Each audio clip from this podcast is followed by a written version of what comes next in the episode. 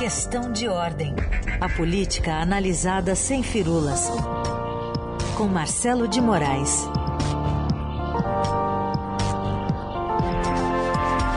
Essa chuva aqui deve ser aquela que passou por Brasília, será? Bom dia, Marcelo.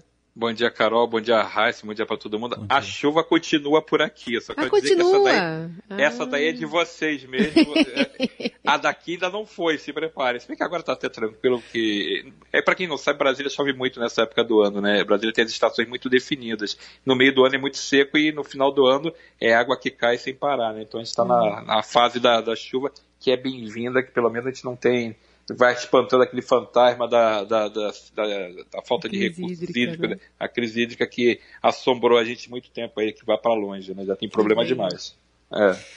Marcelo, a gente está falando muito de é, questões que envolvem 2022 por conta das eleições. Tem diversos movimentos que estão sendo feitos na política, mas o tabuleiro na economia também está cheio de peças se mexendo nesse sentido.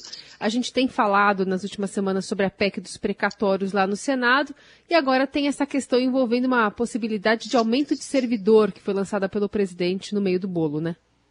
Pois é, Carol, a gente fala muito da política, mas tem muita coisa que vai refletir em 2022 que está sendo feito agora e na economia. Essa PEC dos precatórios, ela não é só uma PEC para dar aquela folga para o governo, ela é uma PEC que vai dar folga para o governo se for aprovada na, na- nessa questão de, de ter o dinheiro disponível para aprovar o, o Auxílio Brasil, para ter o Auxílio Brasil com caixa, né, com dinheiro, que é visto como uma das medidas mais é, que pode beneficiar mais o presidente Bolsonaro, porque é dinheiro na veia e é dinheiro na- nas classes mais vulneráveis, nas pessoas que estão mais afetadas pelo desemprego, pela pobreza extrema, por conta da pandemia. Então, a, a PEC dos precatórios já embutia isso desde a sua largada ali, né, para poder ter esse- essa folga no dinheiro que no ano eleitoral faz muita diferença. Só que não é só isso que está sendo feito. Essa questão dos servidores também agora foi condicionada à aprovação da PEC dos precatórios.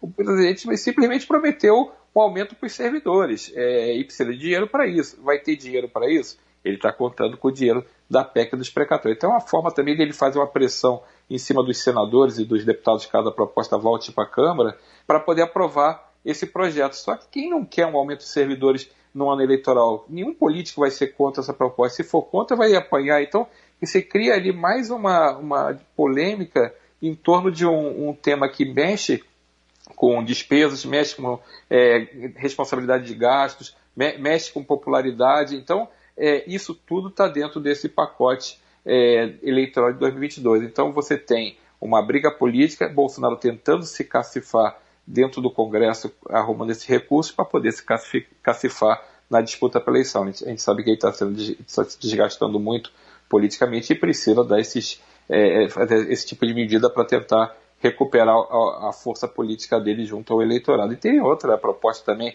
que avançou na Câmara e ontem, né, e que está acoplada também à PEC dos precatórios, faz parte do acordão para se votar a PEC dos precatórios na Câmara, desde que fosse também aprovada logo em seguida, fosse colocado na pauta logo em seguida, a desoneração da folha de pagamento para setores que empregam bastante. Então, ontem aprovou na CCJ da Câmara essa proposta que eh, mexe com 17 setores e prorroga por dois anos a desoneração da folha de pagamento desses 17 setores. Aí são setores muito importantes, tem construção civil, tem comunicação, tem call centers, tem, são setores que empregam demais e que ajudam também a, a ter esse impacto na eleição. Né? Então, isso tudo faz parte desse tabuleiro econômico-político. Né? É um olho na economia, mas esse olho espicha até lá em 2022.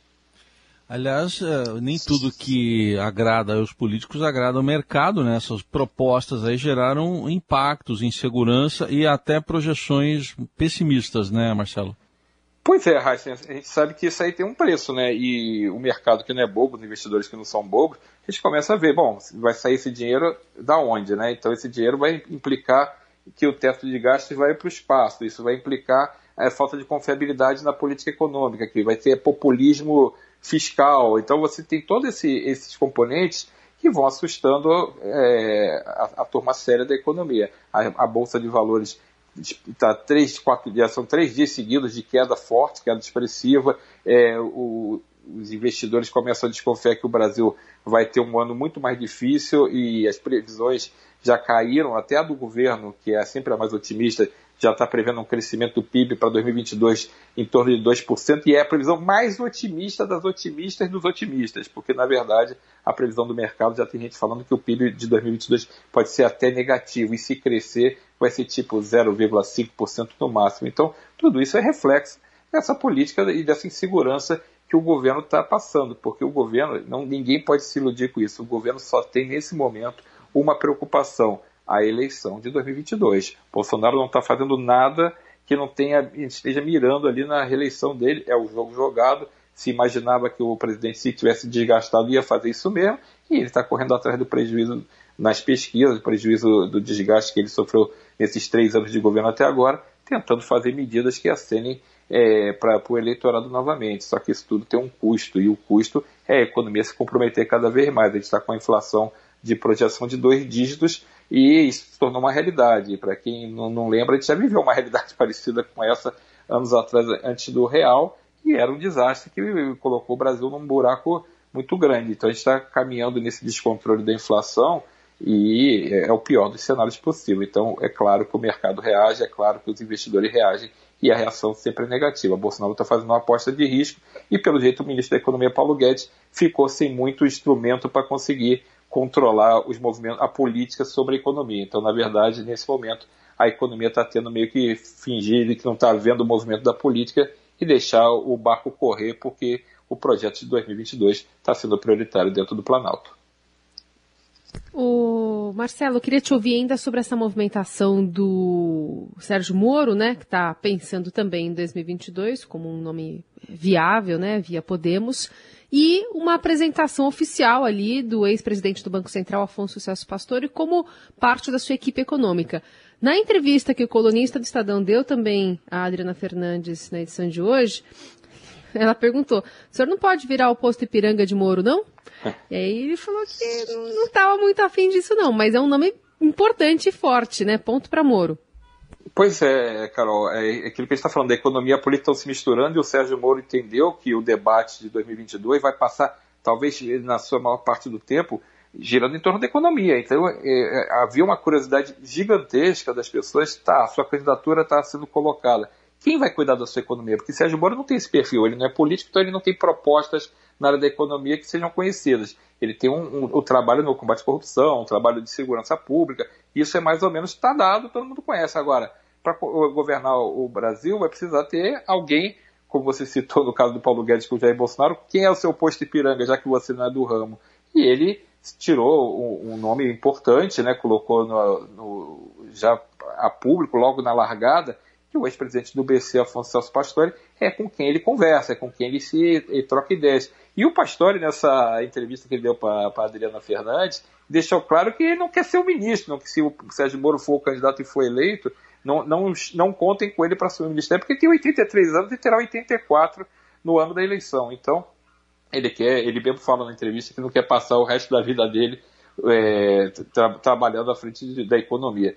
Mas é uma referência, então é, é, um nome importante que Sérgio Moro colocou no, no mercado, sinalizando, ó, eu vou por aqui. E isso é importante nessa disputa, porque ao mesmo tempo que a gente tem o, lado do governo que, não, que sinaliza com um, um populismo fiscal, que sinaliza com é, quebra do teto de gastos, que se, é, sinaliza com é, medidas que não têm lastro é, na economia para se manterem, o outro lado, que é o Sérgio Moro, sinaliza com um, um, economista respeitado. Outro, outros candidatos, como o Lula, ainda não sinalizaram quem vai ser é, quem vai tocar a sua economia. A pode até ter ideias pelos governos passados. Teve o Meirelles que andou por ali, o Guido Mantega, tem outros, vários nomes que circularam porque são os que foram aproveitados. Mas oficialmente você não sabe quem vai ser.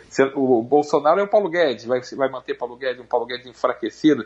Então, nesse jogo, nesse xadrez, quando você tem essas cartas mais abertas, fica mais fácil para o eleitor saber o que, que ele pode contar e o que, que ele não pode contar. No caso do PSDB, por exemplo, que tem as prévias agora no domingo, se João Dória for escolhido o candidato do partido, é bem provável que Henrique Meirelles seja o nome dele. Então, e, e, esse tabuleiro econômico está cada vez mais vivo na eleição de 2022. Sérgio Moro deu, fez um movimento que eu acho que foi é, inteligente de deixar logo essa dúvida sanada. Ó, o meu nome é por aqui. Eu vou no, com Afonso Celso Pastore e quem indicar, a turma dele, é com quem eu estou trocando ideias para montar esse meu plano econômico caso seja candidato.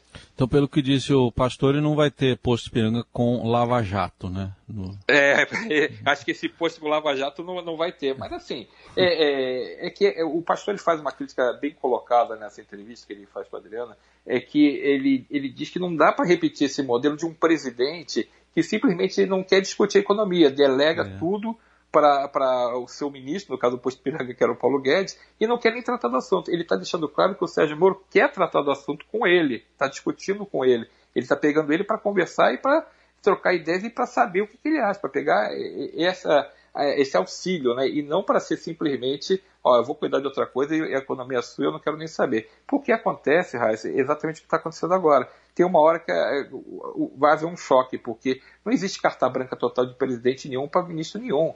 Na hora que o presidente achar que a política é mais importante, vai fazer o que está fazendo com o Paulo Guedes agora. Ele vai tomar a decisão, Paulo Guedes, se não estiver satisfeito, que pegue as coisas dele e vá embora, ou então que aceite a decisão. Então, esse tipo de relação o pastor deixou claro que não é o que está acontecendo. Aí o tempo vai dizer se vai viabilizar politicamente a candidatura, se vai ser eleito, tudo isso o tempo vai dizer, mas é um, início de relação que é diferente da que foi fixada entre Paulo Guedes e Jair Bolsonaro, o que é um, um bom sinal nesse sentido, porque pelo menos mostra que tem, é, não é uma, uma coisa, assim, o presidente abrindo mão de entender o que está acontecendo na economia e delegando para um terceiro, né?